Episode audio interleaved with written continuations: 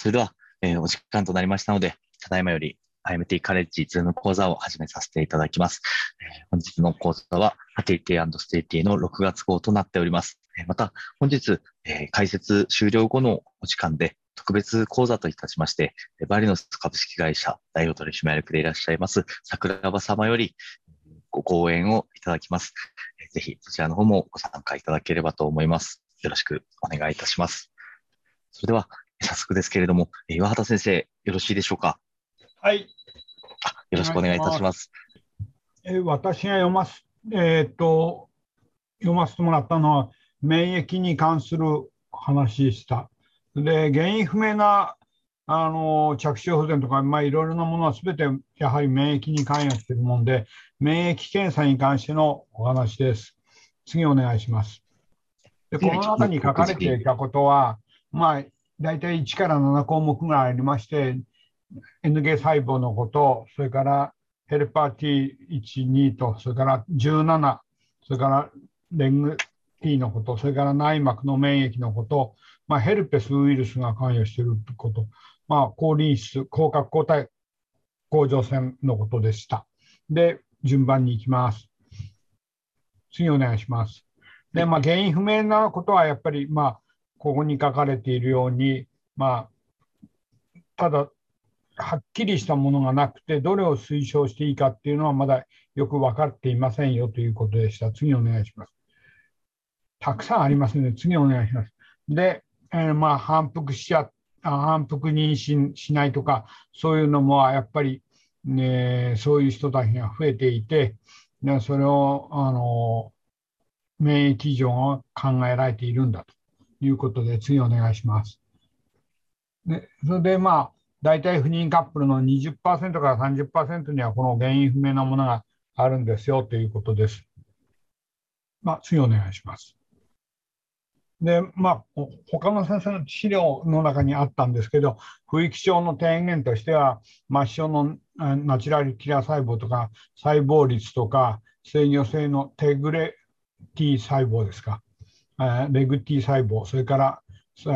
サイトカインのバランス、それから末梢血の NK 細胞の活性が強いと異常になるって言ってるっていうんだけど、エシュレではそうは言ってないって書いてありました。まあ、子宮内膜における子宮内膜の NK 細胞の関与がありまして、それで子宮内膜の中で、まあ、そう流産するのは CD56 のブライト NK 細胞率が、えーっと高い方が妊娠は悪くない。で、えーっと、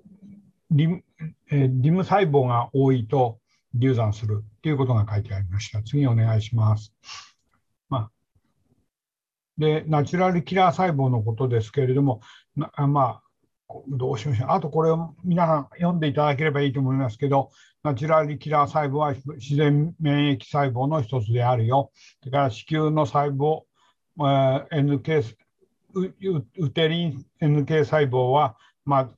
あ、あの胎盤の浸潤とかその離構築血管の構築に対して作用していますよ。っていうことです。次お願いします。で IVF やった人の場合にあの、まあ、CD5616 プラスの NK 細胞が高い人は、えー流産しやすいそれで、えー ナチュラルキラー細胞の細胞毒性が強いと、やはり流産すると。で、そのナチュラルキラー細胞の中の CD56DIM、また CD69 プラスの割合が高い人も流産率が高いんだということでした。それで、まあ、C、ナチュラルキラー細胞を分類したときに CD56 のブライト細胞っていうのはナチュラルキラー細胞の10%ぐらいを占めていて子宮内の細胞の中に主構成であると。で、サイトカインを産生して、これがブライト細胞が高い方が妊娠率は、着床率はいいんだと。で、CD56DIM、DIM 細胞の場合は、あのナチュラ、えーナチュラルキラー細胞の90%でほぼほぼほぼ末梢末梢血の中にたくさん流れてて、これは細胞障害が強いんで、このリム細胞とブライト細胞を測ることによって、あの不育の診断をつけることができるということです。で、まあ、そこで尺小不全の指標として、広島大学、どっかの大学の先生が言ってました。末梢血の NK 細胞が40%以上、内膜、子宮内膜の CD16、CD56、ディム細のナチュラルキラーが18%以上あった場合には、着床不全になるよ。これを一つの指標にした方がいいんじゃないかっていうようなことでした。で、まあ、これはナチュラルキラー細胞のことが次々に書いてありまして、えー、次お願いします。まあ、あ、ごめんなさい。そのナチュラルキラー細胞の中の P46 っていう細胞がやっぱり高いと、やっぱり、あのー、その中のディムが多いと、あサイトカインの IFN ガンマとか TNF アルファを上げることになっちゃって、そのサイトカインがたくさん出ることによって流産をしていくということでした。で、まあ、あ次お願いします。まあ、末梢血の NK 細胞の、まあ、ヘルパー T の T1、T2 の細胞比を見ていくことによって、免疫の治療ができると。確かにこれは当たってるということで、細胞性と液性の、うん、細胞で、の TH2 が高い方が妊娠率いいというのも、皆さんご存知の当たり前みたいな、当たり前っていうか、そういうのは普通に書いてありました。で、NK 細胞の活性を良くして、えー、まあ、その治療としては静脈のガンマグロブリンとか免疫グロブリンとかプレドニン療法が患者を救う一つにはなりますということです。次お願いします。でまあ、それ以外には HLA のことも書いてありましたけど、ちょいと HLA に関してはもう、あの、ホモとかヘテロのことで、私にはちょっと分かりませんでしたので、後で皆さん読んでください。お願いします。次お願いします。ここも同じでいいです。次お願いします。ここも次でいいです。次お願いします。で、まあ、ここも次お願いします。で、次はヘルパー1とヘルパー2に関してのことですけども、これはまあ、末梢血の細胞のサイトカイン酸性で、インターフェロンガンマ、IFN がたくさんできちゃうと、やっぱり流産率が、着床率、流産率が悪いと。で、インターノイキン4とか5、こちらがある方が妊娠率はいいと。だから免疫 TH2 の優勢な方が妊娠率はいいですよということは TH2 に対しての免疫のそこです。え、まあ、これも同じ内容でした。どうぞ、次お願いします。あ次でいいです。要するに TH2 はもう、あの、皆さんご存知の通り、TH2 の液性免疫が高い方が間違いなく妊娠率はよろしいんだということです。で、この次は TH17 とレギュラトリー T セルに書いてなんですけど、TH17 っていうのは、あの、プロゲステロン、プロゲステロンに何か関与しているみたいで、んプロゲステロンの産生に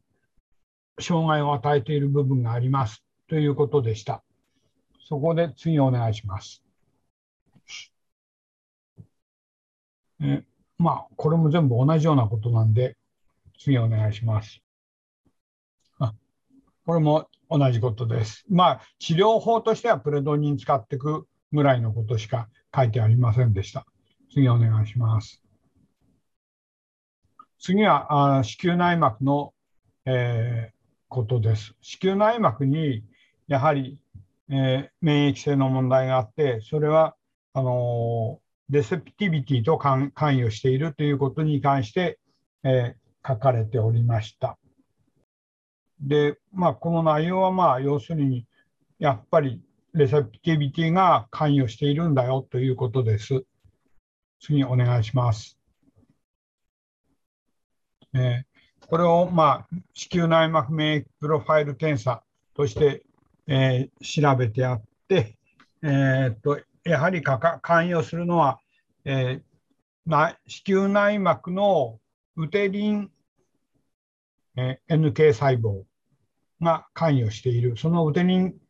NK 細胞なんですけれども、やっぱりブライトタイプが高いのが妊娠率にはいいと。えー、っと、ディムが多いと、やはり流産するということです。次お願いします。え、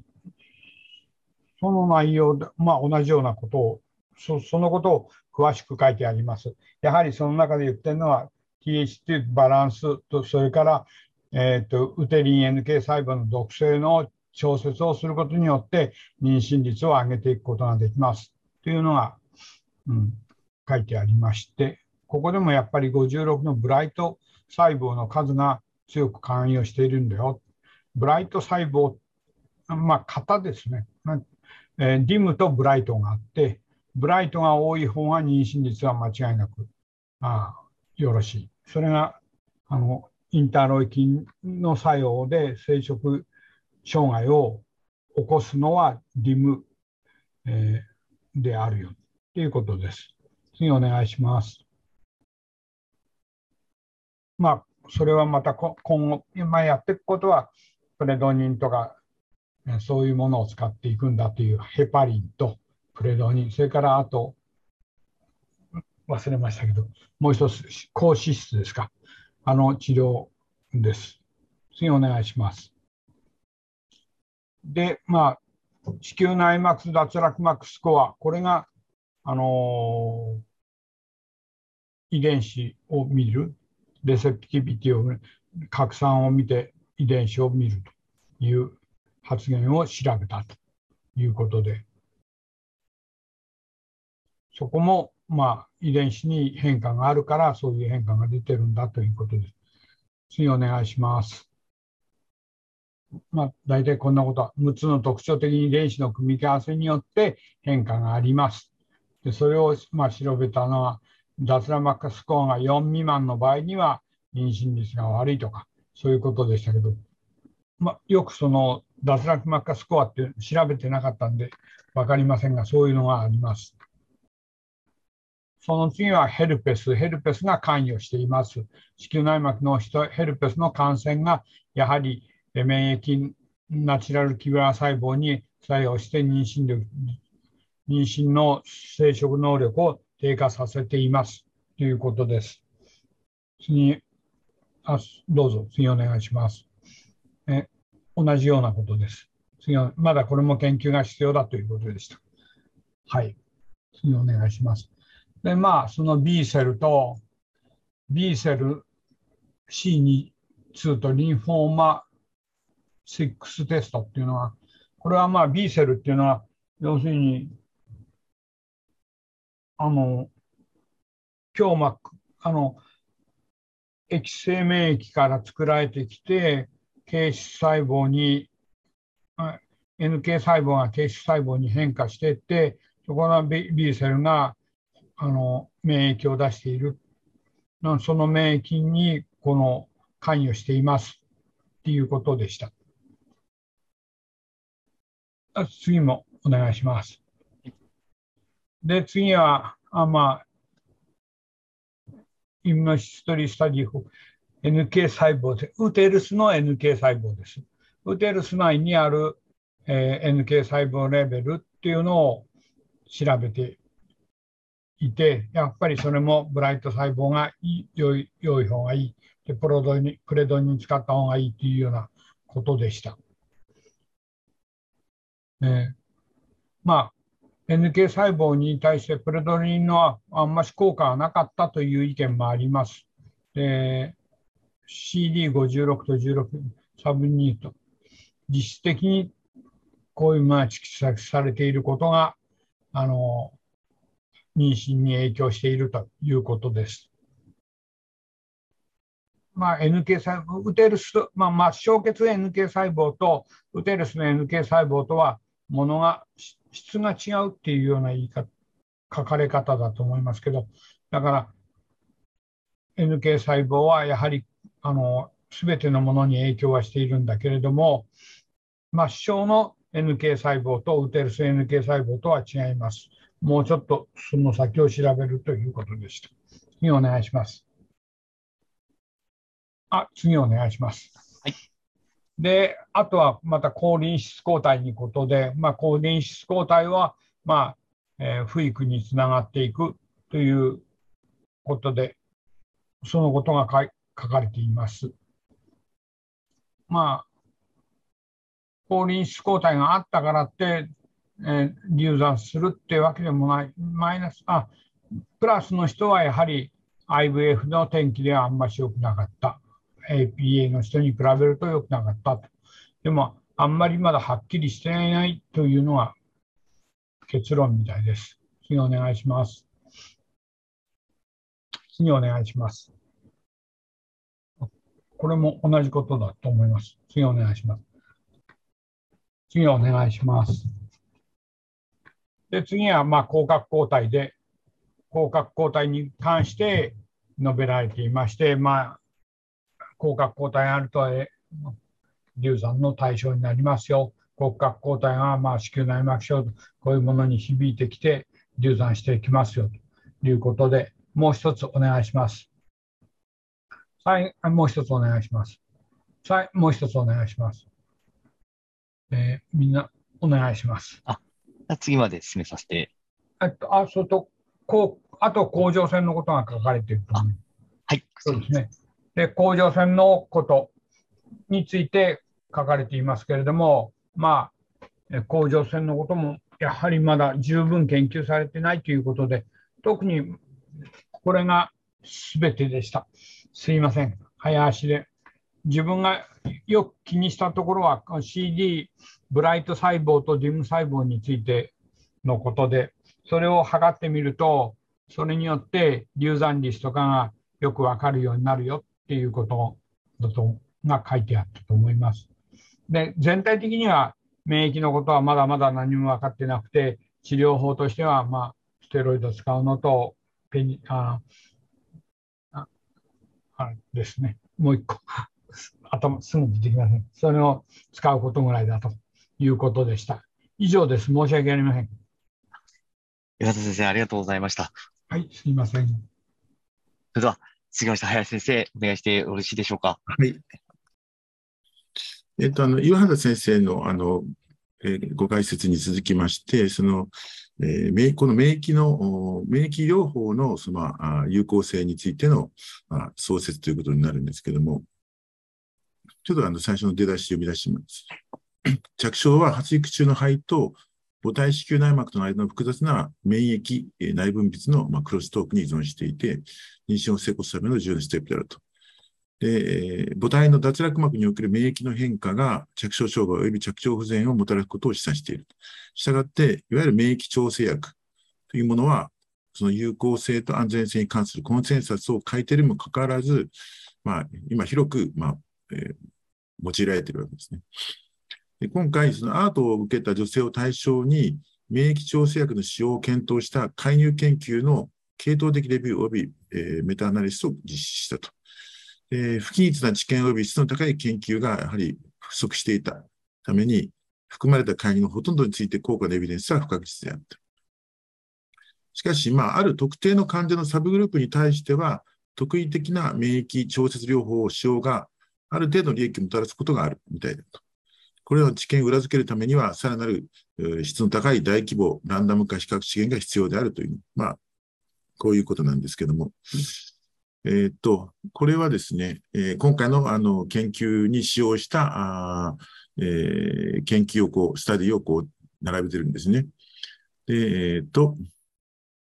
オンゴイングプレグナンシーとライブバースレートがアウトカムしているものを選んでるんですけども、でもアスピリンですね。えー、まあ、さすがにあの、歴史も古いし、安いし、まあ、副作用も少ないんで、結構 RCT とか多いんですけど、まあ、悲しいかな、ほとんど全部ネガティブなんですね。それから、えっ、ー、と、えー、ローバースあ、ローモレキュラーウェイトヘパリンですね。これも結構多いんですね。まあ、後であのその結果が出てきますけれども、これは、えっ、ー、と、ステロイドですね。これもやっぱり RCT 多いですね。で、えっと、それから、えー、これはアスピリンプラスコロチコステロイド、あれが GCS、まあ、こういうのを比較してるあります。でこれもまあ RCT 結構多いんですね。えー、っと、それから、これは GCSF ですね。それから、イントラリピッド、点滴ですね。はい。えー、っと、イミノグロブリンですね。えー、それから、これは、あリコンビナントリフですね。これは1件だけなんですけども、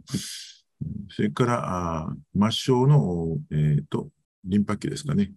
えー、これを入れてるのがありますね。これちょっと日本からの論文ですかね。京都大学だったかな。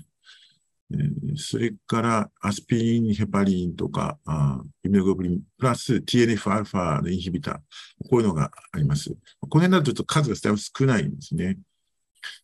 えっ、と、それからここに TNF のインヒビターがここにありますね。えー、まあ、えっ、と、やはりレトロスペクティブコホートが多くて、まあ、RC ってやっぱ少ないっていうのが、まあ、大かなと思うんですけども。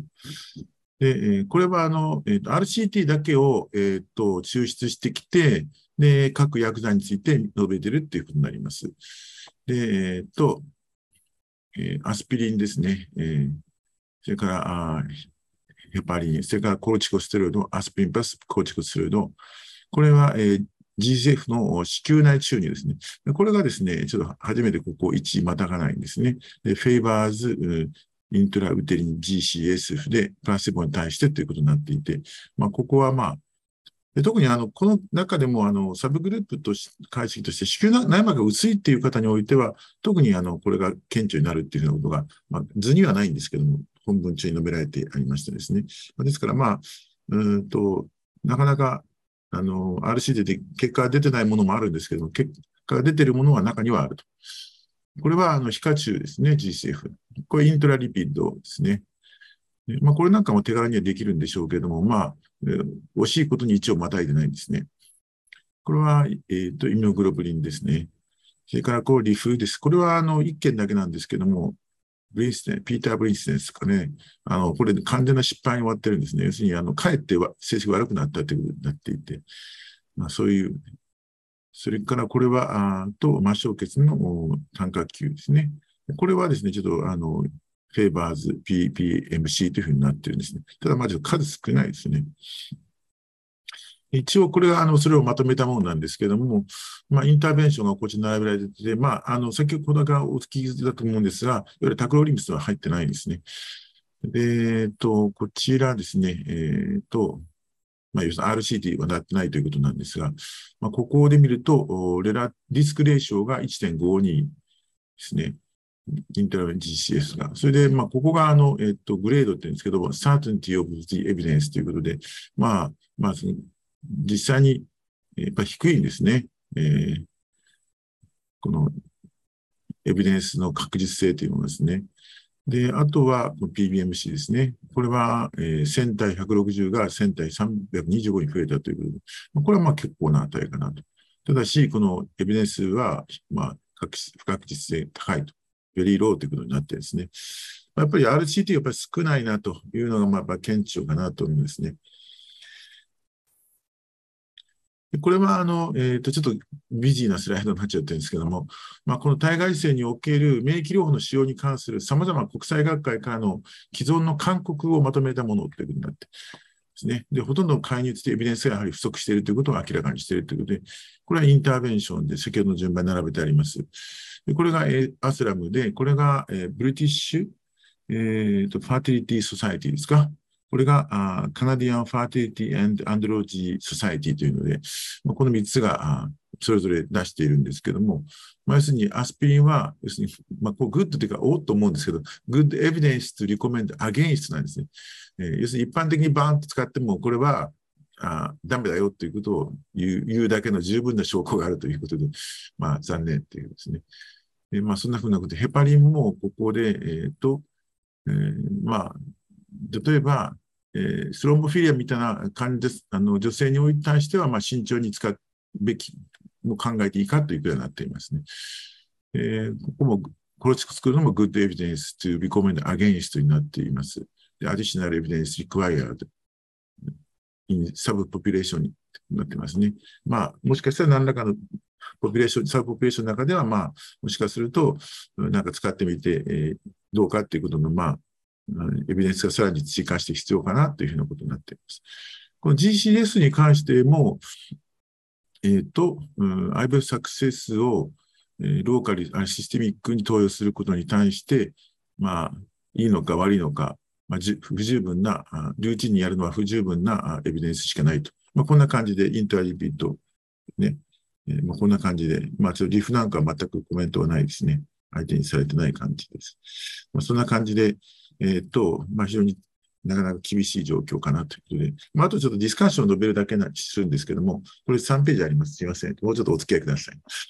まあ、要するに広く免疫調整薬というのが使われているんだけども、まあ、今回、この文献のシステマティックレビューでは、えー、いわゆる免疫学治療の使用については、質の高いエビデンスが実際に不足していることが改めて示されたと。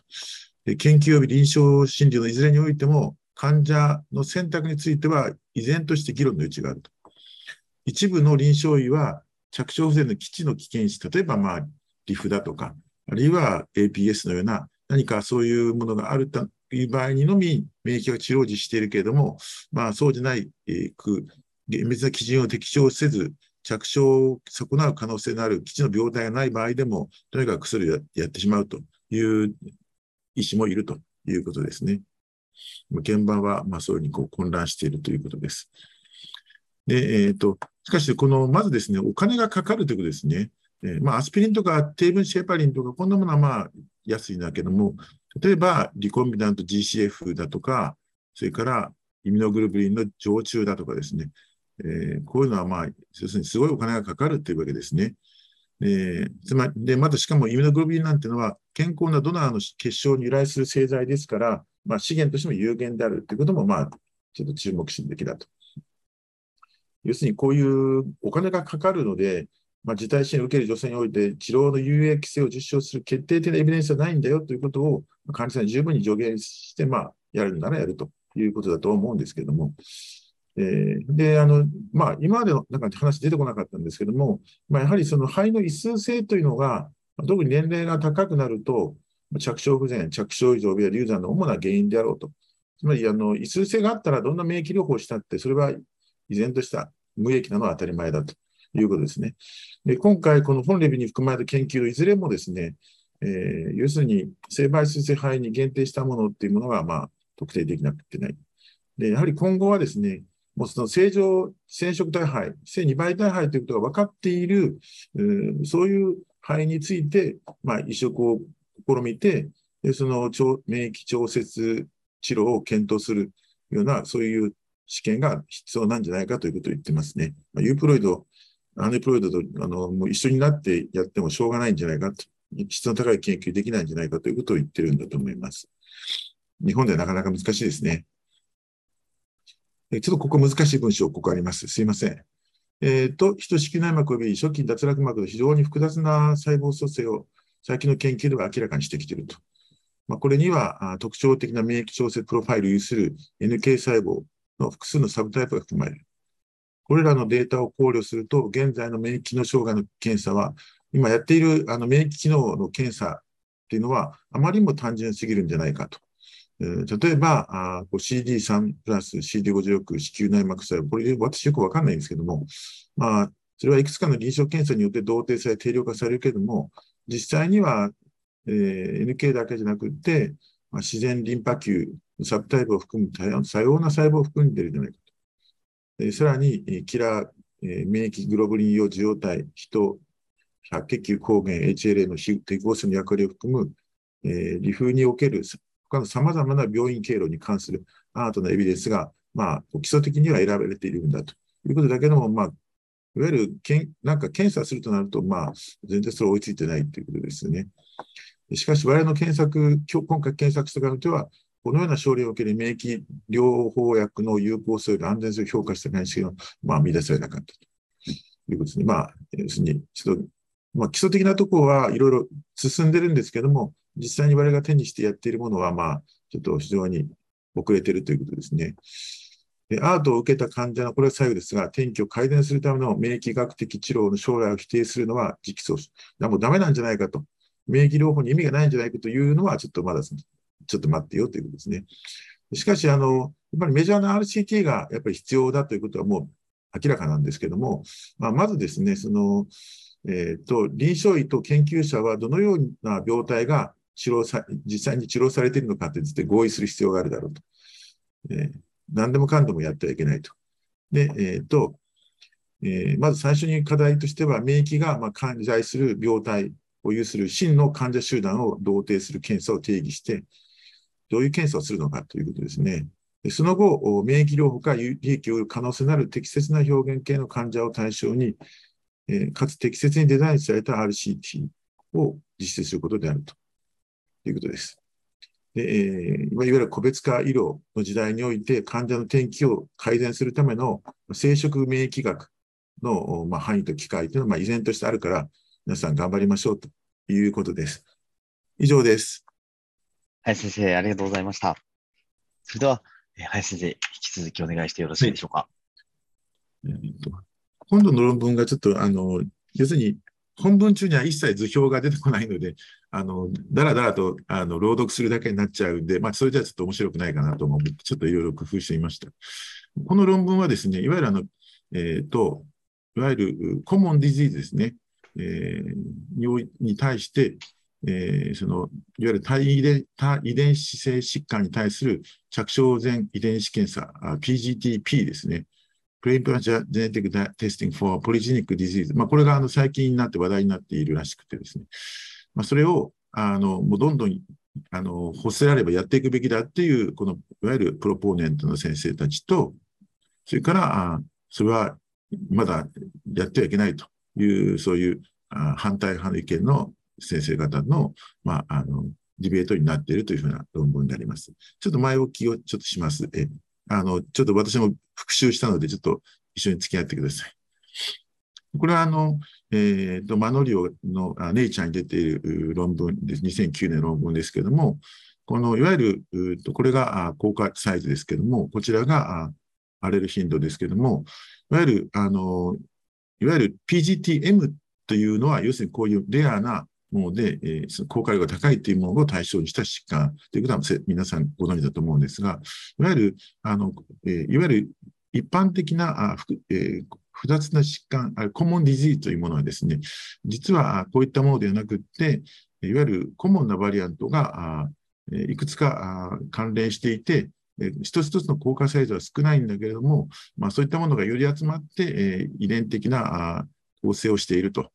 で、それにプラス、その環境的な因子が関与してるんだ、ライフスタイルが関与してるんで発症するんだっていうのが、まあ、あの、コモンバリアント、コモンディジーズのというものいうなことなんですけれども、まあ、しかしそれだけでなかなか説明できないんで、こういうレアなバリアントとか、それからレアなバリアントとの間の何かそういうインタラクションみたいな、こういったものがまあ想定されていて、まあ、それらがこういう、えー、 complex disease の、まあ、 missing heritability ということを説明するかどうかっていうところが、まあ、えー、今謎になっているということになっているわけです。で、あの、これはまあ GWAS によって、えー、研究されて見ていくわけなんですけども、で、えっ、ー、と、この GWAS 研究から発展していって、えー、このいわゆる PRS ですね。これはあの2018年のあのガイドブックというパフォーミングポリジニックリスクスコアアナリシスというものからちょっとと勝手に取ってきちゃったんですけども、いわゆる GBAS 研究から、えー、ですね、えー、そこから、えー、サマリスタティクスと、それからベータ値とか、あこういったものを、まあ、えー、と、PRS の計算するために、まあ、抽出してきてっていう、まあ、いろんな操作をしていくんですけども、まあ、そして結果的にですね、要するに、あの、え、いわゆる予測変数っていうものをですね、こう作ってですね、単一の予測変数、コージェニックリスクスコアっていう、まあ、この、えー、ベータ値、これはあの、効果サイズですね、効果量ですね。で、この XIJ っていうのは、その、ある遺伝性変異に対して、まあ、リスクアレル、つまりそれがないっていうのと、リスク1や、リスクが1と、アレルスが1と、でアレルスが2と、まあ、この3つに分かれるわけですね。それをこう単にこう掛け算して、まあ、3メンションするというような形で、えー、これがポリジニックリスクスコアということで、実際に例えば、えっ、ー、と、えー、例えばタイプ2ダイアベティスだったら、まあ、えー、その、ある成人において、あなたはこういうちょっと遺伝的にこういうのを、うんえーポえー、ポリジニックリスクスコアがこういう感じなんですよとか、あ平均的な人に比べて何倍高いとか、まあ、そんなことが、まあ、例えば、まあ、ケースであれば、まあ、身長とか、えー、それからそういうなんか経済的な成功とか、知能とか、まあ、そういったふうに関係して、これがある程度は説明できるけど、すべてではないです。えー、しかし、そのすべてではないんですが、そのすべてではないんだけれども、それを予測して、なんか肺を、えー、受精卵を、えー、選別する、えー、セレクションする、あるいは、まあ、選択は後にする、デセレクションみたいな、そういったことをしていこうというのが、まあ、この、えー、今回の PGTP と言われるものですね。まあ、これは先ほどお話したプロジニポリジニックリスクスコアというもので、えー、サンメーションでやるということですね。これはちょっと繰り返しになっちゃいました。で、これはあの、えっ、ー、とですね、ちょっと、あの、ここのバージニアセンター for Reproductive Medicine とこのホームページちょっとバシャッと取ってきちゃったんですけども、そうすると、うんと、We are excited to offer this new and exciting genetic test for ってかありますね。えっ、ー、と、要するに、スクリーン for multiple disorders at the same time they are PGTA testing えー、ですね、PGTA ですね。えー、要するにこう12個の、12の今週のですね、タイプ1ダイアベティス、ブレストキャンサーとか、シゾフレニアとか、まあ、こういったのがですね、こう並んでいるわけですね。で、こういうものに対して、その予測、えー、各肺に対して、その PRS を計算できるよということです。でそうすると、この肺は、なんか、あタイプ1で別に症例になりやすいよとか、この肺はシゾフレになるリスク高いよとかいうようなことになるんですけども、まあ実際にこう、この、えー、次のページにはですね、こう Who can benefit from PGTP というのがこうなってるんですね。まあ、どんな人がこういうのをやるといいよいいですかというと、まあ、例えば、あるブレストキャンサーとかシゾフレニアとか、こういった家族歴があるような方のカップルですね。それから、えっ、ー、と、えある、その、えー、親のどちらかが、まあ、そういう、えー、ルーチンのアダルトスクリーニングによって、ポリジニックディソーダーのリスクが高いと、もうすでに分かっているような、そういう方ということですね。まあ、こういった方が自分たちの子供に、まあ、そういうものをインヘイトしたくないなというふうなことであれば、まあ、そういうことが PGA とついでにできるよということで、無償提供できますよということで勧誘しているわけですね。まあ、例えば中には、I am interested in more than one polygenic disorder. 一つだけじゃなくてたくさんできるんですか？とか、え、で、どうやってどの移植肺を移植するというふうに決めるんですか？なんて、そういう質問に対して答えたりしてるんですね。でどれだけ正確なんですか？とか、まあ、このライフビューっていうのは、このそういうことを提供するあの遺伝子検査会社なんだと思うんですが、まあ、そういったことが、ま、いくつかもう全米、あるいは他の国でもやってる、もうや実際商業ベースでやってるというですね、それに対する批判が非常に多いということもまたですね。これあの、えー、っと、ね、最近のネイチャーメディスンってとか取ってきた論文なんですけども、えっ、と、まあ、実際に、実際にどんなふうにするのかっていうことなんですけど、まあ、ちょっとこれ、あの、さらにですね、あの、複雑なことをしていて、いわゆるコモンバリアントだけじゃなくて、いわゆるレアバリアントも一つ加えていった、そうすると、より正確性が増すよっていう、そういう論文なんですね。でこのアカシュ・クマーという人は、えー、いわゆる、あの、なんか、えっ、と、そういう、けんけんえー遺伝子検査のなんかそういうところの人みたいですね。えー、シリコンバレーかなんかのそういう人ですね。で、これはちょっと、あの、非常に複雑なことをしてるんですけども、まあ、要するに、えー、いろいろたくさん検査しようとすると、いわゆる単一細胞とか小細小さ少ない細胞の数で、あの肺生検で DNA を見るというなると、どうしても量と質が限られているために、まあ、肺のゲノムを包括的にプロファイリングしようとする、まあ、そういう試みなんですけども、お金がかかって時間もかかると。それから対立遺伝子の脱落なんていう、えー、ことも、まあ、そういう不正確さも出てくるんで、えーまあ、そうすると今度、今回、これブラーカンを見てるんですけども、ブラーカン1のような遺伝子における稀な有害な変異体、レアバリアントを検出することを妨げることになってしまうんで、まあ、それを克服するために、まあ、親の、両方の親のゲノムシーケンスも行って、で、肺のジェノタイピングも行って、そしてその肺の遺伝ゲノム配列を予測する、そういう手段をこの選んでるんですね。まあ、ちょっと難しいことになっちゃうんです。まあ、その辺がこう詳しく書いてあるんですけども、まあ、えっ、ー、と、いわゆる肺の全ゲノムの再構成、えー、ホールゲノムリコンストラクションって彼らは呼んでるんですが、まあ、そういうふうにすることによって、えーと、実際に生まれてきた子供と比較すると、その子のまたジェノあのホールゲームシーケンスをすると、こういう廃盤法だと99.0から99.4%ぐらい、まあ、推測できているよと、インファ、インヒジェノムシーケンスというですね、全部で110個のエンブリオを見ているんですね。で、12のコンディションに対しての疾患管理性を調べたという、そういう論文ですね。でこれがですね、まあ、あの、要するに、こっちはオッズレーションということで、こっちが、あと、えー、まあ、ちょっと真ん中をここに置いてるんでしょうけども、これ、あのこの、この、えっ、と、関連、この肺がですね、これ20個肺があるんですね。えー、で、えっ、と、この母親がブラックマンのキャリアで、で、そのお母さんもそうだったと。で、まあ、あの、乳がんの、に、自分の娘をなんとか、あれ息子なのかもしれませんが、そういうブラカンを持たせたくないというふうにしていると、そうするとですね、いろいろ計算すると、ブラカンを持ってない肺っていうのが、あこういうふうになってるんですね。ノンキャリアですね。で、ブラカンを持っているキャリア、これがこういうふうになっているんですね。で、えー、とこれはどういう傾きかというと、それあの他のバリアントですね、コモンバリアントがこれらのブラカワンの、要するに、ズレーションをこう修飾していくわけですね。まあ、そうすると、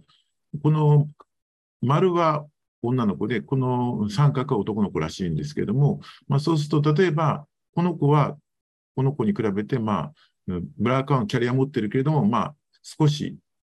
こっちの方が、あの、リスクが低いよと。乳がんにしてはですね。でも、えー、この子はまあ、このこの男の子は、まあ、まあ、そこそこ高いとかね、そういったことをするんですけども、まあ、しかし、例えば、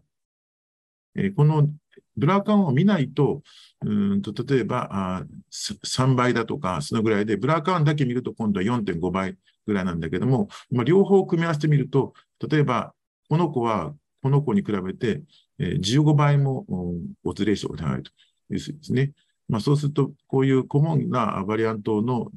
によって PRS を見るだけじゃなくて、そういうレアなバリアントを組み合わせることによって、まあ、あの、非常に差が出るよと。要するに、サイブリング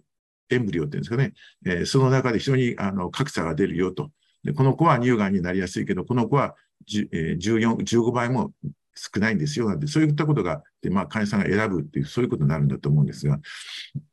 で、これは、あの、えっ、ー、と、10名の患者さんに関してやってるんですけども、まあ、そんな、この丸がこの、え、ー、と、PRS で見たオッズレーションで、えー、その分布を見てるんですね。これは平均なんでしょうか？まあ、これ、え、ー、と、ケースの1、ケース2、ケース3、ケース4という、このケース10だけが、あこんな風になってますね。これは、あの、実はこれですね。このか、この、この、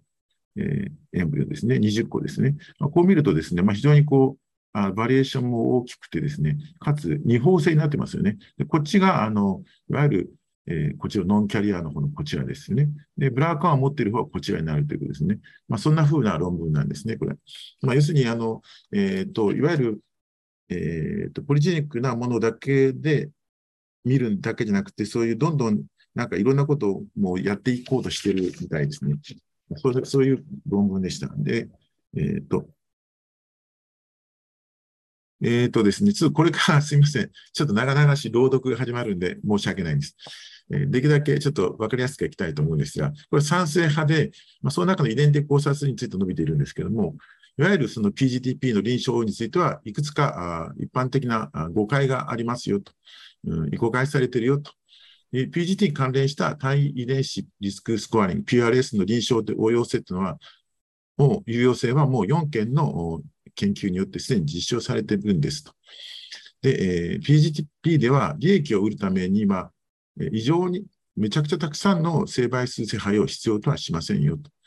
で、えー、ランダム選択と比較して、わずか2人の同胞の1人を遺伝子解析するために選択することで、いくつかの対遺伝子疾患の相対リスク、絶対リスクが優に減少することが、まあ、経験的にもいわゆるシミュレーションで見ても明確に示されてますよと。さらに、この状況では、一つの疾患に対する選択が別の疾患のリスクを増大させるという証拠もありませんよと。要するに、あの、なんか例えば、え、ー、と、えー、何か社会的に成功するという何か、あそういう遺伝子をがたくさんあるような肺を選んだら、えー、そしたら逆にそれがその、えー、精神疾患のバイポーラーディソーダーのリスクにもなるなんて、そういう、まあなんか、そういうあの負の多面作用というかですね、いい遺伝子を選んだつもりが、あ知らないところでそれが、あの、まあ、別の疾患のリスク増大につながったりするような、そういうことが心配、危惧されてるんですけど、そういうことは実際にはなくって、えー、明らかに実は、あ両方ともいろんな疾患が並行している、低下するんだよと、つまり性の多面作用があるんだよということを彼らは言っているんですね。で、えー、最後に PGP の適切なあ適用と現在の実施には、高リスクの肺を廃棄するではなくて、疾患リスク最も低い肺を優先させることが含まれるんだと。このように言い回しですかね。で、またその、と、浸透度が低い、または表現度が多様である成人発症型疾患に対する PGT は、生殖の自由のためにアスラムによってすでに倫理的であるとなされていると、ここに述べてるんですね。これは要するに、PGTM のことを言ってるんじゃと思うんですよね。だから、ちょっとこれを PGTP に言うのはちょっと違うんじゃないかなと私は思うんですけども、先生方どうでしょうか？不妊症患者はすでに心疾患とか、がんとか、おび DM のリスクが高い可能性がある。もうすでに不妊症患者はそういうリスクを持っているんで、えー、そういった方が PGP を介して、まあ、子供のリスクが低下させる選択肢をがあるということは、うん、知らせるということは論理的であるだけでなくて、倫理的にも重要なんじゃないかと。現在、えー、なんかこの縦断的臨床試験っていうのが、あ予備データがあるらしいんですけども、まあ、そうすると PGT を受けた患者さんの半数以上が、いわゆるこの今回の PGTP というものを選択肢と示して提供されると、半数以上の方がそれを選択するというふうに答えたっていうんですね。で、えーまあ、ほとまたほとんどの症例で患者は既存の PGTP パネルに示されたそういう遺伝子性疾患に罹患した家族のメンバーがいるらしくて、まあ、それと患者的親密さが高いことを報告したと。単に嫌っているというわけじゃないということですかね。えー、治療中の選択肢について患者が知らされていない場合には、生殖の自由は実現できない。米国医師会は、医療でも言ってる、は言ってるように、医療提供者が道徳的に反対している治療法に関する情報をどのように入手するかについて、患者に助言することとは、は医療提供者の義務であると主張していると。ちょっと長く朗読になってごめんなさい。で、えー、一般的な報道機関や意見書は、既存の支持的なピアレビュー研究を認めていないにもかかわらず、えー、いくつかの懸念は依然として説得力がある。例えば、お金がかかるじゃないかと。でしかし、これは本質的に医学のあらゆる分野に当てはまるもので、PGTP に限るものではないじゃないか。データをより正確に表現できるなれば、政策立案者や保険提供者は PGT などへの介入へのより広範なアクセスを支援することの潜在的に長期的な利益を認識し始める可能性が来ると。要するに、値段が安くなってくるんじゃないかということでしょうかね。もし、えー、要するに社会的利益があるということになれば、それが圧社会圧となってですね、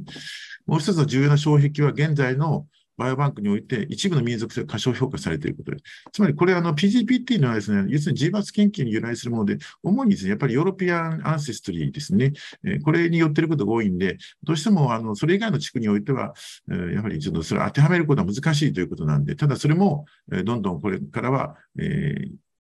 充実してくるだろうということを言ってるんですね。え、実際には同様で治療を進めるためには限界、治療あその検査の限界とか能力、費用、及び期待を患者に伝えるの遺伝カウンセリングが十分必要である。まあ、そういうところは彼らも認めているわけですね。で、その臨床的優先のエビデンス相対が増加して、まあ、不妊症の方はがんとか糖尿病、心疾患、絶対リスクが高いことを考慮すると、うん患者さんすべてより多くの、より多くの情報を入手して、不妊治療計画に PTB に基づく配線と組み込むかどうかを決定する少なく機会を与えられるべきじゃないかと。黙る、黙ってるんじゃなくて、そういうのあるということは言うべきじゃないかということで、まあ、倫理的にな配慮ということでは、彼らは医学ではいかに戻って新しい検査を提供されるべきであると。患者の利益、すなわちより広範に健康または福祉を促進促進することになる。そういう検査法自動的、自律的に希望し、医師はその提供を法的に独占している。公的心がある場合には、分配的正義の原則と整合していると。こういうことに基づいて、新しい検査法が提供されるというのが、じゃないか。で、今回の PGDP はこれらの3つの条件を全て満たしているじゃないかということを言っているんですね。その理由として、一般的な疾患の可能性が低い子供を持つことは、カップの利益にかなうと。ということですかね。ちょっと言い過ぎな気がするんですが、このような疾患は早期死亡や罹患を引き起こし、親の生涯において苦痛より困難をもたらす可能性があると。子供の疾病を減らすことは子供にとっても利益であると。第2に、子供自身がより良い人生、すなわち疾患の確率が低い人生を送ることが期待されると。子供が生まれたら多くの疾患に罹患するより疾患ない将来を迎える方がいいに決まっているじゃないかと。子供と将来の成人は、心臓病や糖尿病の一般的利益の疾患の可能性低い状態で生まれたことに感謝するすべきである。これは生まれてきたことを利益であると子供が認めた場合には子供にとって利益となると。で、カンプルが何よりもこれを望んでいる。健康的な生活が期待できる子供を持ちたいと願うことは当然のことで、美徳、これは美徳でさえあるんだと。それから誰にも害を起こさない場合には、特に正当な理由がある場合には、特に正当な理由がある場合には、親の自立性とか生殖の自立性を尊重すべきだと。まあ、この辺は真っ当なことを言ってるにも聞こえますが、臨床で応用説若干の論争があるが、近い将来、非常に費用対効果が高いものとなる可能性があると。一般的な疾患ののわずかな減少であっても、公衆衛生的に大きな効果をもたらすことができる。この推定値は非常に金銭的価値がある。まあ、例えば、シゾフレニアの方がこれでごっそり少なくなれば、公衆衛生に大きなもたらすということですかね。まあ、医療費が安くなる、うん、健康な人が増えるということでしょうか。第5に、現時点で公的な助成金を正当化する、えー、費用対効果は十分に証明されていないとしても、えー、少なくともこの検査を自己負担するということは許可されてもいいんじゃないか。えっ、ー、と、えー、不妊や遺伝性疾患、または先生で以上のリスクなどの他の理由で IVF を受けるカップルがすでに PG と受ける場合、有害ないことが十分に確立されている。えーと、自立性を尊重するためには、えー、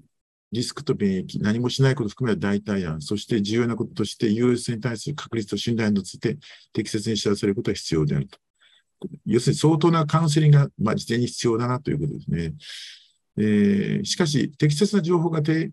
供さえされていれば、このカップルはこの検査を十分に理解し、自分で決定できないと考えたり、主張したりする。つまり、適切な情報をされていたとしてもダメだという、そんなのはわからないんじゃないかというふうにするのは、非倫理的なパターナリズムであると。結局、彼らの家族形成、彼ら自身の家族なんであると。重要なことは、価値観やライフプランに関連する医学的介入や検査が利用可能なのに、それを提供しないことは、人々と自立性を軽視することにもなると。また、避けられたはずの疾患にかかった場合、将来に子供に害を及ぼすリスクもあると。実際検査を提供すべきであるだけじゃなくて、検査の予測精度を向上するてカップルは検査を利用すべき、あるいは利用した方がいいという議論がますます強くなるだろうと。生殖における全校の原則によれば、カップルは最良の生命を売る可能性が最も高い歯を選ぶべきであると。この原則は公正平な善行と常識によって時間、えー、と支持されていると。ちょっと以下とちょっと飛ばします。で、えー、あと2ページなんですが、あまあ、対処すべき多くの反論があると。要するに、反論の一つとしては、要するに、えっ、ー、と、構造的に不公正であるというバイアスと強化の問題はアクセスを阻害する。これに対してはアクセスを制限するということじゃなくて、現在行われているようなに参照ベースを増やすことで対処するのが最善である。つまり完成度を高めるということですね。その結果、平等の水準を下げることになる。負の多面さえ含め未知の、常に未知のリスクがあるじゃないか。しかし、これは、もうちょっとよくわからないですよ。いわゆるノンアイデンティティ問題のために、このようなリスクが将来の個人に悪影響を及ぼすことはないと。ちょっとこれよくわかんないとですね。なぜなら選択が存在する個人のアイデンティティを決定するためである。将来の個人は PGTP が採用されたことに感謝するかもしれないが、PGT がなければ存在しなかったであろうことから、それを後悔しないかもしれない。害を受けることはそうでない場合よりも悪い状態になることである。PGT がなければそうでなかった。ここちょっとなんかよく、よくわかんないです。英文読んでもよくわかんなくて、日本語訳してみてもよくわかんないです。多くは、ここが分かりやすいです。多くは PGDP が不平等を増大させるんじゃないか。つまりお金がある人はこういうものを受けて、えー、健康な子供を送ることできる子供を持ってるし、貧困層とか、そうした方は、まあ、将来の見通しが悪い子供を持つようになっちゃうんじゃないかと。これはまあ、あの、アメリカの映画にあったガタカっていう、そういう、あの、遺伝性の背景にした二層社会っていう、そういう映画があるんですけども、まさにこれになるんじゃないかということですけども、これらが検査が使用でしか利用できない使用系統によっては、これは確かにリスクであるが、しかしコストは必然的にもう低下していくだろうと。そうすると誰でも受けるようになっていくんじゃないか。で、さらに膨大な構成の利益があるため、基礎保険ケアとして利用できるようにすべきだと。誰でも使えるようになってばいいんじゃないかと。そうしたら不平等を減らせるじゃないか。でしかも最も疾患の疾病の強い傾向の人々、典型的には社会的地位の低い層が最も恩恵を受ける立場に立つじゃないかと。これら不平等を軽減し、公正を促進することになる。ちょっとヘリクスのような気がします。これが最後のスライドです。えー、っと、多様性の問題があると。うん、しかし、すべての多様性は良いわけでなく、要するになんかそんないろいろ病気を、うん、減らしていくのはおかしいんじゃないかということですけれども、うんまあ、この例えばすべての多様性が良いわけではない。これは精神上ではサイコパスということを言い出した。英語ではそう書いてありました。で、遺伝的多様性はもはや進化の歴史の中で果たしたのと同じ役割を果たしてないと。コロナウイルスだってもうパンデミックに対処するために薬剤やワクチンを開発して、遺伝子の特権に依存してないじゃないかと。もう、あのそういう遺伝的何か、あの、サバイバルスとかそういう問題になくなってきてるよと。多面的多様性は重要で、今後の少数の必要とする領域だと。しかし、貴重な多面的多様性が原則と証拠ないため、疾患を減らし、健康を増進するが道徳な義務だと。ここにあのいわゆるもう一つは、えっ、ー、と、問題点としてはスリッパリスロープですね。要するにこういうものをやっちゃうとデザイナー弁につながるんじゃないかということですね。要するに知能とか、なんかそういった他の特性を選択肢に用いることができることは確かですね。要するに疾患だけじゃなくてですね。要するにこれに対する2つの方法があるというんですね。1つは、ま、法律やガイドラインを通して、その勾配を一連のステップに変換する。つまり、どんどん滑っていくんじゃなくて、もう途中であの止めると。つまり疾患に限定して何か有利な心理的身体特性には用いない。二つ目はもうこの斜面を受け入れちゃうとですね、もう滑滑ったら滑ってて。でもただし、実際には PGTB はより幸福度が高い事実を送る可能性が高い形質を選択するために使用されるべきであると主張することは可能ですと。で、えー、と言っています。えっ、ー、と、あとは、ここですね。ここから最後ですね。もちろん生殖の自律性を主張するには、カップルまたは片親が PGP の疾患や疾患のケースにして自分で決定できるようにする必要があると。その選択によって子供が直接害を受けることはないため、適切な情報が与えられ自由に行われるのであれば、その決定に干渉する正当な理由はないですね。親の選択が妨げることによって、国または専門家が間接的に優生学に関しているんじゃないかと。つまり親がやりたいと言っているのに国がダメだというふうに言っているのは、要するにそれはまあ、いわゆるナチスの優生学プログラム、教訓ではないかと。国ではなくてカップルが聖書にして意思決定を下すべきだということですね。えー、ということです。で、で結局はあの字の福祉を目的とすべきだということですね。で、小説の自律性と優生学の回避はこれらの貴重な検査へのアクセスが必要であるということですね。これちょっと前半が終わった。長くて申し訳ないです。あともうちょっとお付き合いください。これ今度反対派なんですね。えっ、ー、と、ちょっと、ちょっと若干はしる、はしょります。えっ、ー、と、まあ、予防医学的には確かに、えー、そういう予防可能な疾患とか障害リスクを個人を特定するということは重要な概念だと。早期発見で、そうすることによって、まあ、発症と増悪に関連する環境意識の変化、こういう場合によっては発症の予防を通して、罹患率、死亡率を低下させることができる政策介入、およびサイベランス推進して提供する。まあ、これはまあ真なことですね。えー、しかし、えっ、ー、と、まあ、今ではほとんどの一般的な疾患に遺伝的、またはゲノム的要素があるということが認められて、個人のゲノム変異を利用して、まあ、そういうリスクを層別化することが科学的根拠によって示されてきているということです。まあ、いわゆる単一性の疾患、脳胞性選手なんかは、まあ、もう昔から知られているんですけども、例えば多数のゲノム外的関連研究によって、いわゆる一般的な疾患の発症に遺伝性のゲノムの変異が、まあ、いくつか、えー、と、集合して寄与するということが分かってきていると。つまり単位、単遺伝子的単因子状態における疾患リスクを予測するのに有益でなくて、むしろ複数の変異体の組み合わせですね。これをポリジニックリスクスコアということになっているわけで。えー、で、えー、個人化やった DNA に基づいていると。で、こういう計算が結局その、まあ、彼らが言うように IBF によって得られた肺に対しても行うことができると。ということですね。どんどんそういうことをもうそうしやってきているということですね。で確かに、あの、こういう PRGTP というのには、まあ、いわゆるもうすでに PGT 映画されてるんだったら、新たな肺操作とか、そういうのは含まれないということになるんです。で、独自、独断、独自の診断技術もなくて既存のものになるということなんですけども、まあ、しかしそれを提供することは倫理的こういう妥当性に傾向が生じるということです。で善行の原則は、医学的介のリスクと、えー、利益のバランスを取ることを要求すると。えー、生殖における PRS の利点とされるものは何か。それはあまりないんじゃないか。しかも、臨床意義も、意義もあまりないと。まあ、第一に、その、えー、最近の PRS 研究の推定され信頼性誤りだと。ね。で、しかも、その、それが本当にそうだったかということを実証するためには出生後数十年経過しないと分かんないじゃないかと。だから、要するに、これはもう証明されてない検査で数十年かかるよということですよね。実証されてないじゃないかと。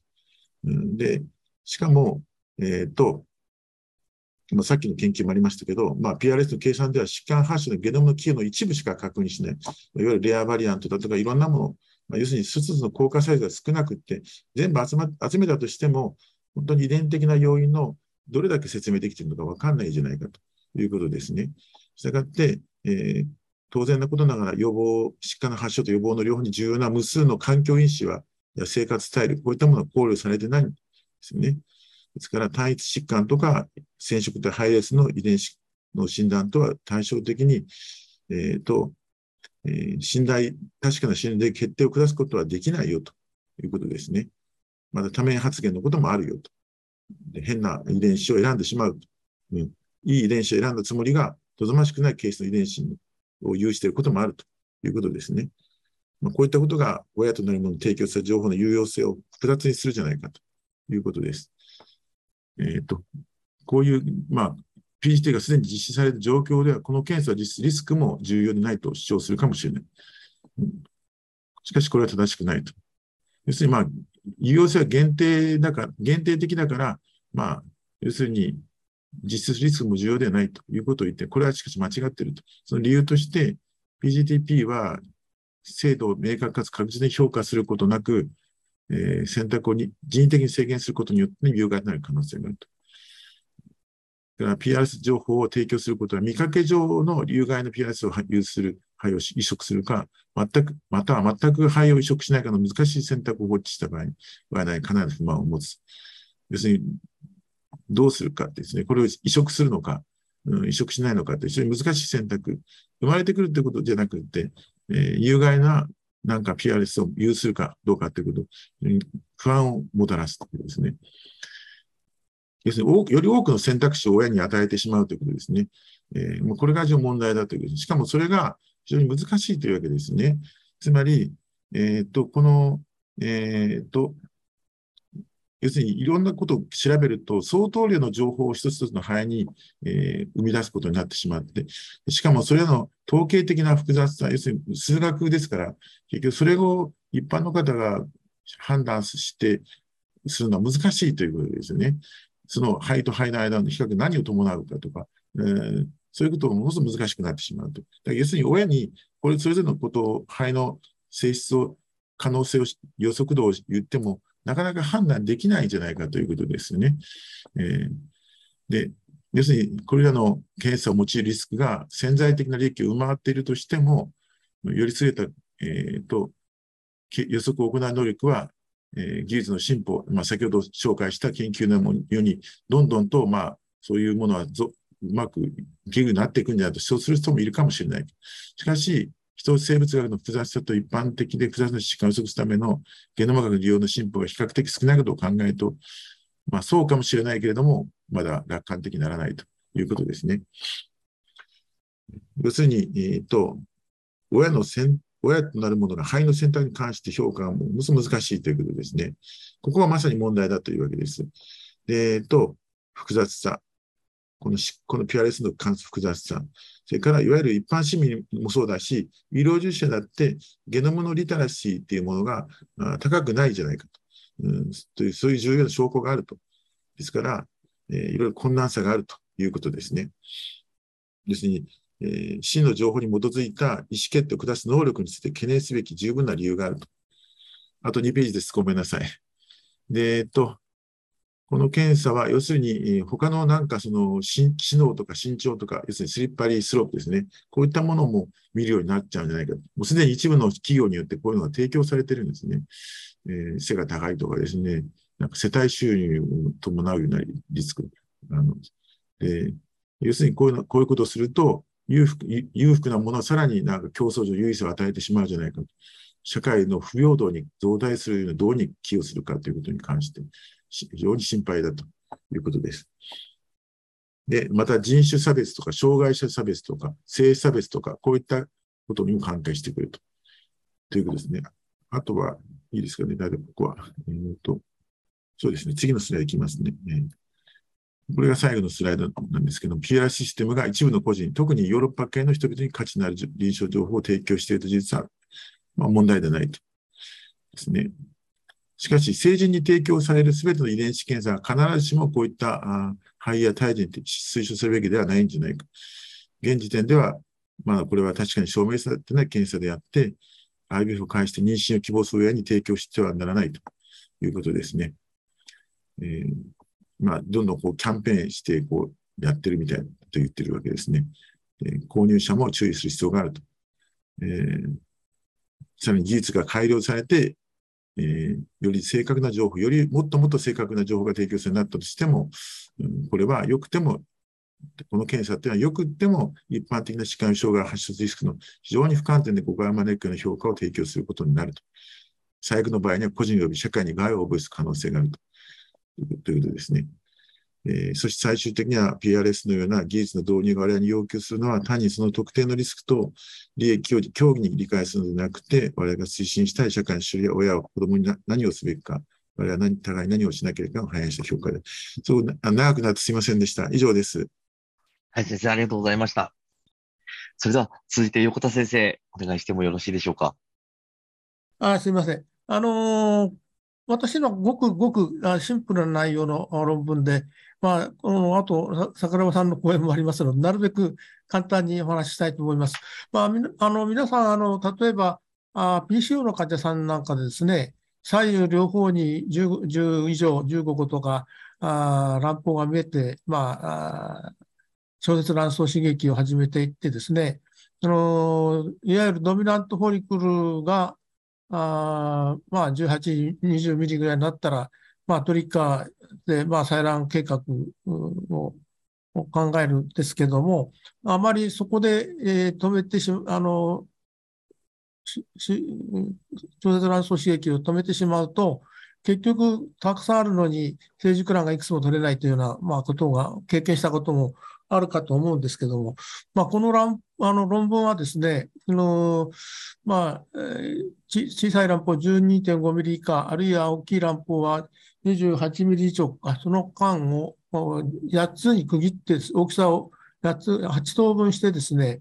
えー、どのくらいの乱暴の大きさがあいいら廃盤法ができるかとか、まあ、そういうことを見た論文で、臨床的にはちょっと意味のある論文で、えー、例えば、あの昔はそのあんまりその刺激して25ミリ以上になると、あの果熟卵で、えー、いい卵を取れないというような考え方もあったようなんですが、まあ、この論文では、まあ、そんなことはないんだよというような意味もあります。まあ、ちょっとこう赤いところを読みますけども、直径12.5ミリ以下の乱暴戦士で良好配番法が得られることは稀である。良質な配番法の終了は直径約19ミリまで乱暴の大きさに伴って徐々に増加し、その大きさを超えると実質的な減少は認められなかったと。大きくても配番法がちゃんと取れたということでね、形成される配番法の倍数性、まあ、いわゆる染色体のユ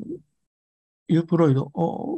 は変わりがなかったと。乱暴の大きさとは関係なかったということですね。はい、次お願いします。で、ここはまた、今言ったところでですね、えー、あこれ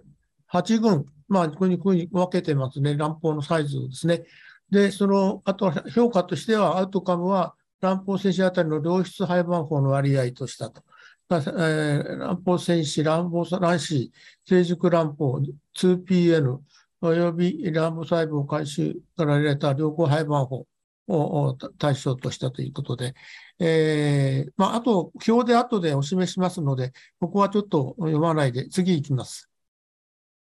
で、これがですね、えー、患者背景で、まあ、これも全然問題ないで、年齢、体重、BMI、えー、AMH、アントラルフォルクの数、えー、から HMG の量、とかトータルの度、まあ、毎日の、超トータルの量、一日の量ですか。えー、刺激の期間、それから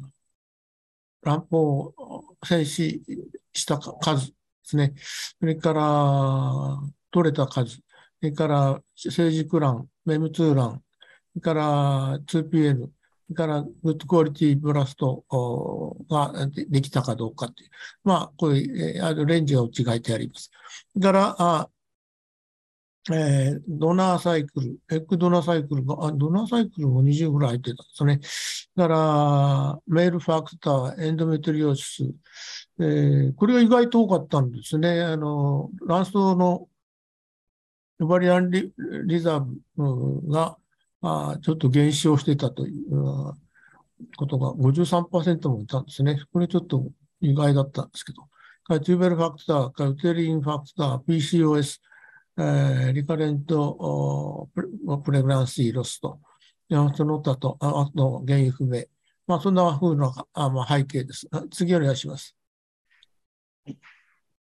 で、これは、あ後で私の方で作った表を示しますので、ここ飛ばします。はい、次お願いします。ここがですね、ちょっと細かくてね、全然わかんないんですけどね、こういう下に乱暴の数を小さいところからだんだん順次大きくなって、これ28ミリ以上で、一番この辺が19ミリから16、18、19、21ぐらいなんですね。で、あの、これ乱暴の静止した数ですね。から 2PN の割合。まあ、やはりこの辺の20ミリ前後のところが多いということですね。から、成熟卵、まあ、サイラーあたりの成熟卵の数は、まあ、まあ、まあ、多少やっぱり真ん中辺がいいということですね。でこの辺も、オーサイ等のコレクションレート、まあ、採卵あたりの採卵数、まあ、採卵小さくても取れてはいるんですね。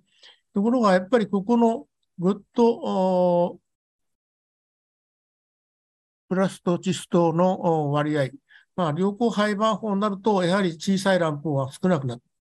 まあ、私、あの、2ヶ月ぐらい前ですかね、15、6ミリぐらいの卵を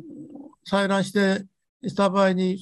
結構大きい卵胞よりも妊娠率高かったっていう論文が確かありましたですね、発表がね。あれは私はどうしても納得できないで疑問があって、この論文を読んだんですけど、やはりこの論文では、やはり13、4、5、6あたりよりも20ミリ超える方がいい卵が取れてると、グッドプラスチストが取れてる。まあ、これでやっぱり納得、私はなりに納得したんですけどね。それから、あ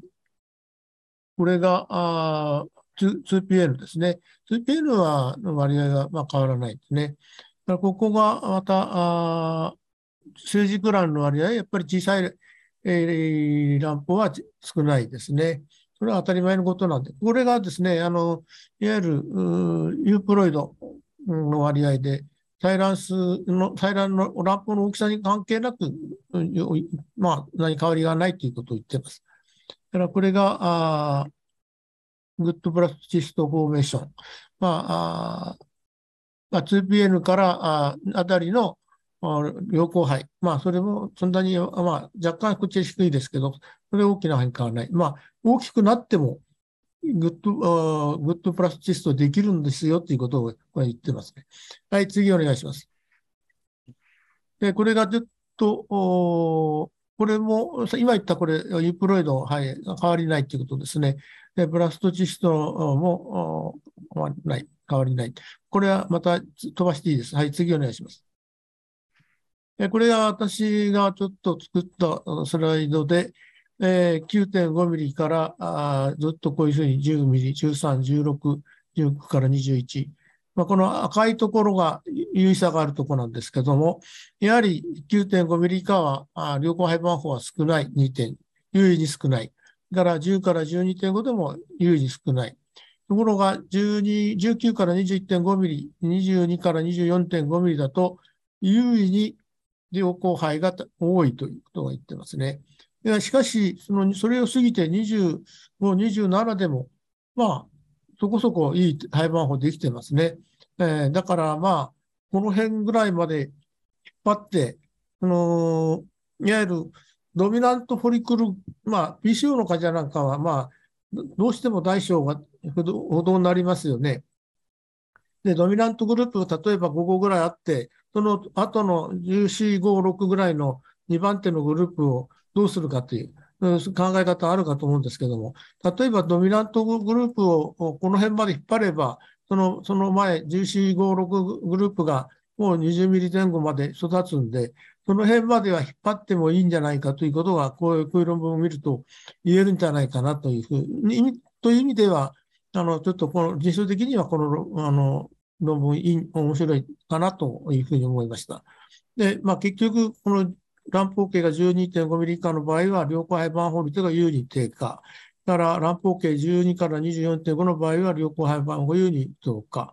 正常配率と乱暴径には有利な、あまあ、これはユープロイドですね。関連認めずと。それで終わりだったかな。ちょっと、あの、以上で、まあ、簡単に述べさせていただきました。先生、ありがとうございます。はい、それでは、横田先生、引き続きよろしいでしょうか？はい、はい、はい。じゃあ、お願いいたします。えー、この論文はですね、えー、卵卵の凍結、肺の凍結、まあ、から卵巣組織凍結、その3つのグループを分けてに、まあ、実際に、えー、妊娠希望した患者さんがどのくらい妊娠しているかというのを見た論文なんですけども、まあ、そういう意味では非常に、著者らはこれを3つを比較した論文は今までないということを自負してるんですけど、ここの赤いところを見ますと、かなり内容的には雑な論文で、あまり評価が高くないなと私は思いました。だからこの調査は妊用性温存を希望するがん患者へのカウンセリングに必要であると。まあ、まあ、必要かもしれないんですけど、この研究の限界は不均一性、まあ、データがバラバラなんですね。あのたくさんのあのネットであのデータベースで拾って、えー、ヒットした4000いくつのから38、9を選び出したんですけど、その39もかなりバラバラなんですね。で、質の高い研究の欠如って、まあ、本人も認めてるんですね、著者もね。および利用率の低さ、まあ、これ後で非常に低いんですよね。これは後であのお示しします。だから、まあ、生毒性、まあ、化学療法とか放射線療法の治療後に家族計画のために、え再び受診した、あまあ、子供が欲しいと思って受診した患者さんにおける生殖及び酸化的転機を比較するための、まあ、第一歩、出発点であるとには役立つんではないかと言ってますけどね。まあ、ちょっと内容的にはかなり、まあ、問題があるかなと思います。次お願いします。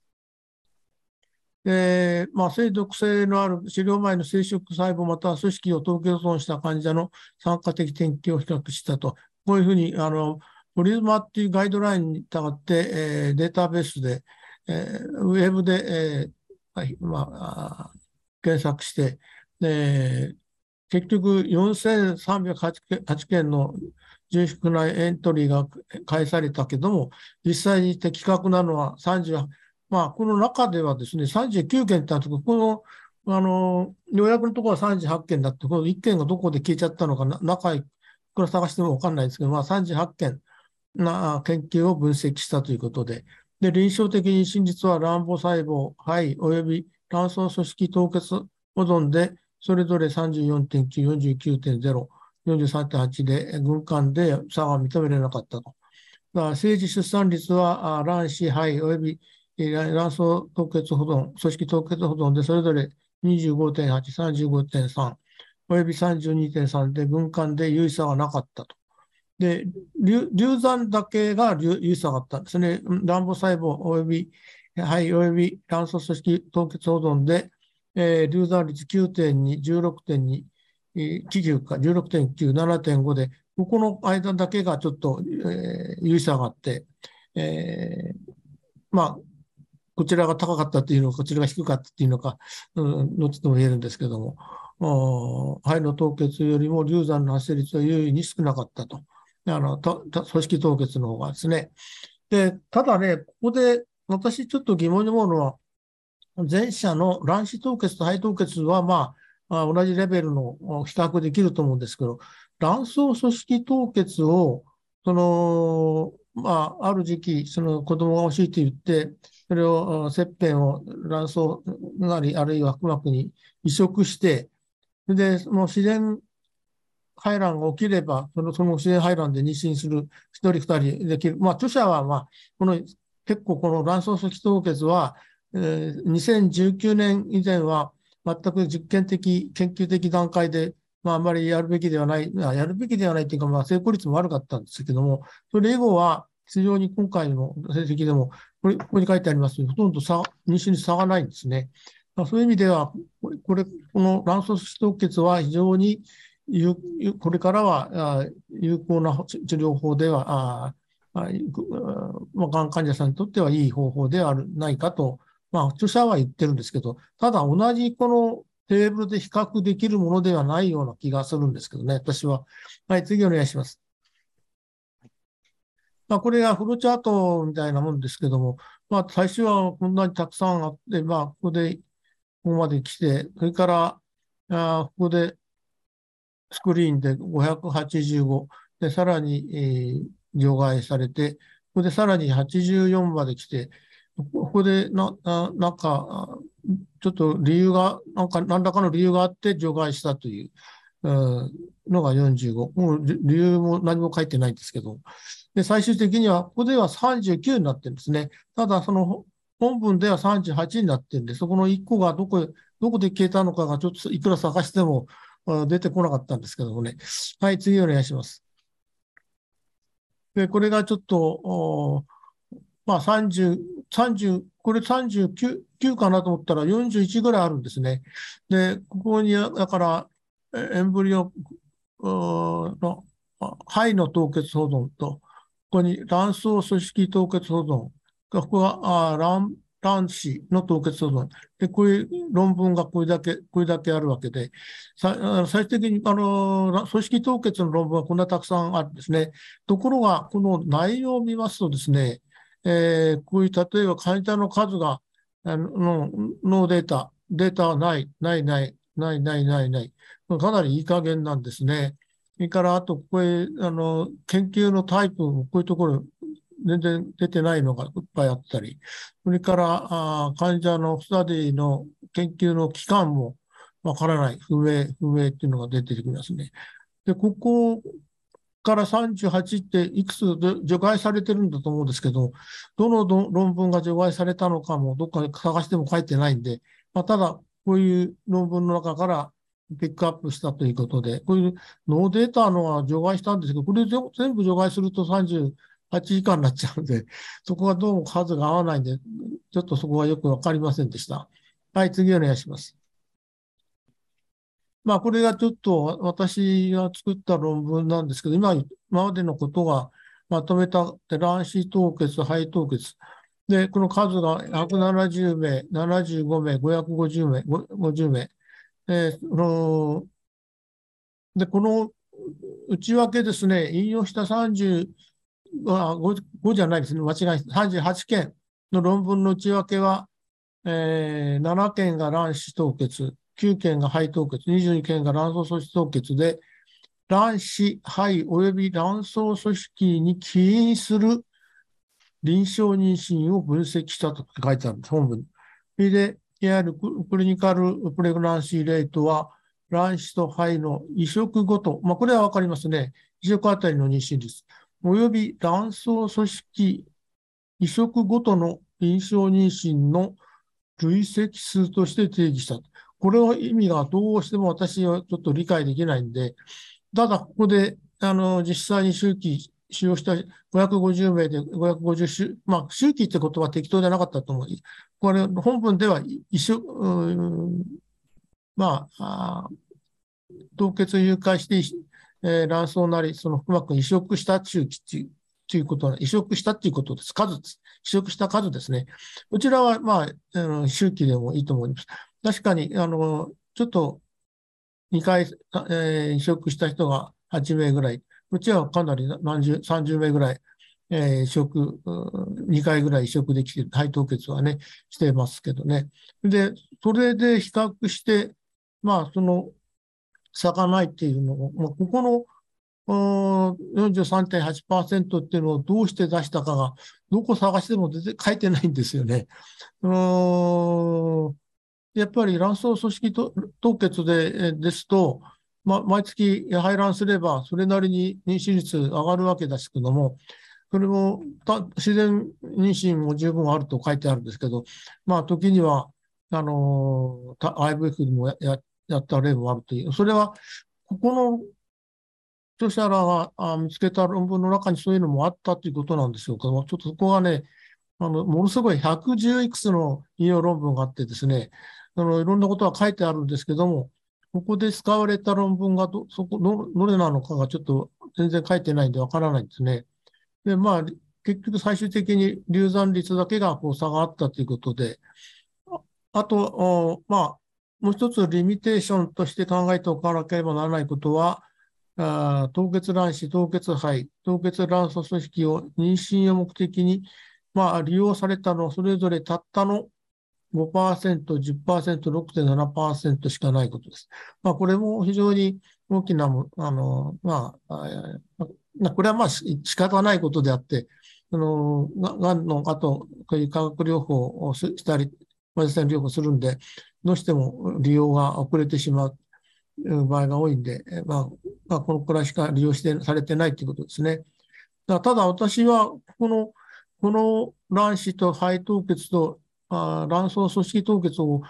まあ、同レベルで評価したのは意味があるんでしょうけど、ちょっと同じテーブルで評価できないんじゃないかなと私は思うんで、そこがちょっと疑問が解けないまま、ちょっと今日を迎えてしまったんですけど、すいません、そこはちょっと、この辺の意味がよくわかりませんでしたね。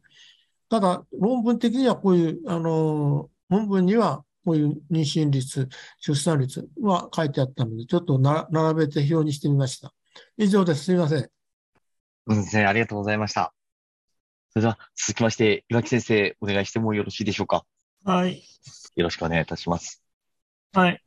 それでは、えっと、ちょっと端折ってやります。新鮮アート周期ではアシステッドハッチングが出産、生児出産率を優位に改善しないという中等度のエビデンスがあり、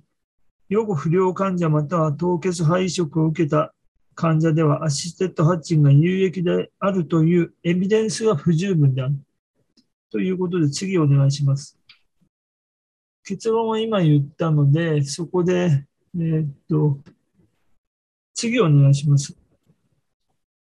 あ、ここからいきます。AH は移植肺移植日に前奏レーザー AH が最も一般的に行われると。それで、本ガイドラインでは、えーと、この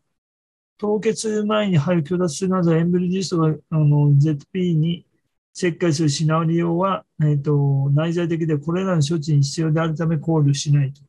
いうことで、本ガイドラインの目的は新鮮及び FET 周期の両方において特に生児出産率、臨床的妊娠率、着床率及び MZT に対する肺移植の AH の影響を評価することである。ということで次お願いします。えー、っと、えっと、本ガイドラインは肺移植日の前奏レーザー AH とえー妊娠の転機との関連性を検討した研究のみが含まれるということで、次お願いします。次、AH は、新鮮配色による生児出産率を改善するか、有益な患者のサブセットは存在するかということなんですけども、これは、えーっと、一つの質の高い RCT があって、えー二つ、うん二つのモデライモデレートのクオリティの RCT があって、5つの、えーとモデレートのシステマティックレビューがあって、4つのインターメディエイトの広報と研究があるといったことです。で、一番、あの、質の高い RCT では、2300の患者で、あの、AH をしたのが121、しないのが82で、それを比べたところ、えっ、と、クリ、うんと、臨床的妊娠率、えっ、と、流産率、生児出産率は差がなかったという報告があります。で、この後の、えっと、本文では、各それぞれの、えっと、結果を見て、増えたとか減ったとか言って、これははっきりしたのが出ないということがあります。それで、要約のステートメントは、選択されてない患者集団における妊娠率を評価した結果研究では、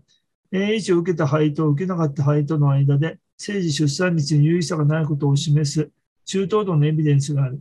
養護不良患者では、レーザー AH による生児出産率を改善するデータは混在しているということで、増えたり減ったりしてるんです。そういうふうに書かれてるんだと思います。で、勧告は、レーザー AH や IVF を受けるすべての患者にルーチンに推奨されるべきではないと。養護不良患者など選択されたグループに推奨するデータが不十分であるということになっています。次お願いします。次は AH は凍結肺凍結肺移植による生児出産率を改善するか、有益な患者のサブセットは存在するかということで、これは、えっ、と、2つの、えっ、と、 intermediate、quality の RCT と、1つの高品質の、えっ、と、 review meta-analysis と、3つの intermediate の systematic review meta-analysis と、2つのインターメディエイトクオリティのラージデータベーススタディとありますが、これらをすべて、えーと検証した結果、えーと AH を受けた肺と凍結肺移植は、うん改善しなかったという結果が出てます。ということで、あの、それで、あと本文にはそれを細かく、えっ、と、記しています。で、AF なんだ FET を受ける患者では、レーザー AH による生児出産率の改善に関するデータは混在しているということで、これも増えたり減ったりしています。それで、えっと、勧告として、FET 周期におけるレーザー AH を推奨するにはデータが不十分であるという結論になっています。次お願いします。次、AH は一卵性相対時 MZT を増加させるかということなんですけども、これは、えっ、と、8個のインターメディエイトクリオティのレトロスペクティブの高等スタディがあります。それと、えっ、と、一つのintermediate quality の large database study、6つの intermediate quality meta-analysis、それと2つの intermediate quality case control study があります。これらすべては、すべてのですね、今言ったのを合わせて調べたところ、AH を受けて MZT が増えるということの確証は得られないと。全然だから増えないということなんで、それが結論です。それで、AM、うんと、勧告は、結果は稀であり利用可能な研究を相反する所見があるため、AH が MZT と関連していると明確に結論づけるにはエビデンスが不十分であるということで、きちんとしたデータを取らないと、これはきちんと出ないという結論になってますね。以上です。では、岩木先生、本日もありがとうございました。はい。こちらこそどうも。どうもありがとうございました。それでは、先生方、本日も解説ご協力誠にありがとうございました。えただいま、あの、論文で、えー最後の解説となっておりました。まあ本日の講座、こちらで終了させていただきます。おありがとうございました。ありがとうございます。ありがとうございましたありがとうございました。勉強になりました。ありがとうございます。ありがとうございました。それでは、終了させていただきます。ありがとうございました。ましたどうもありがとうございました。失礼いたします。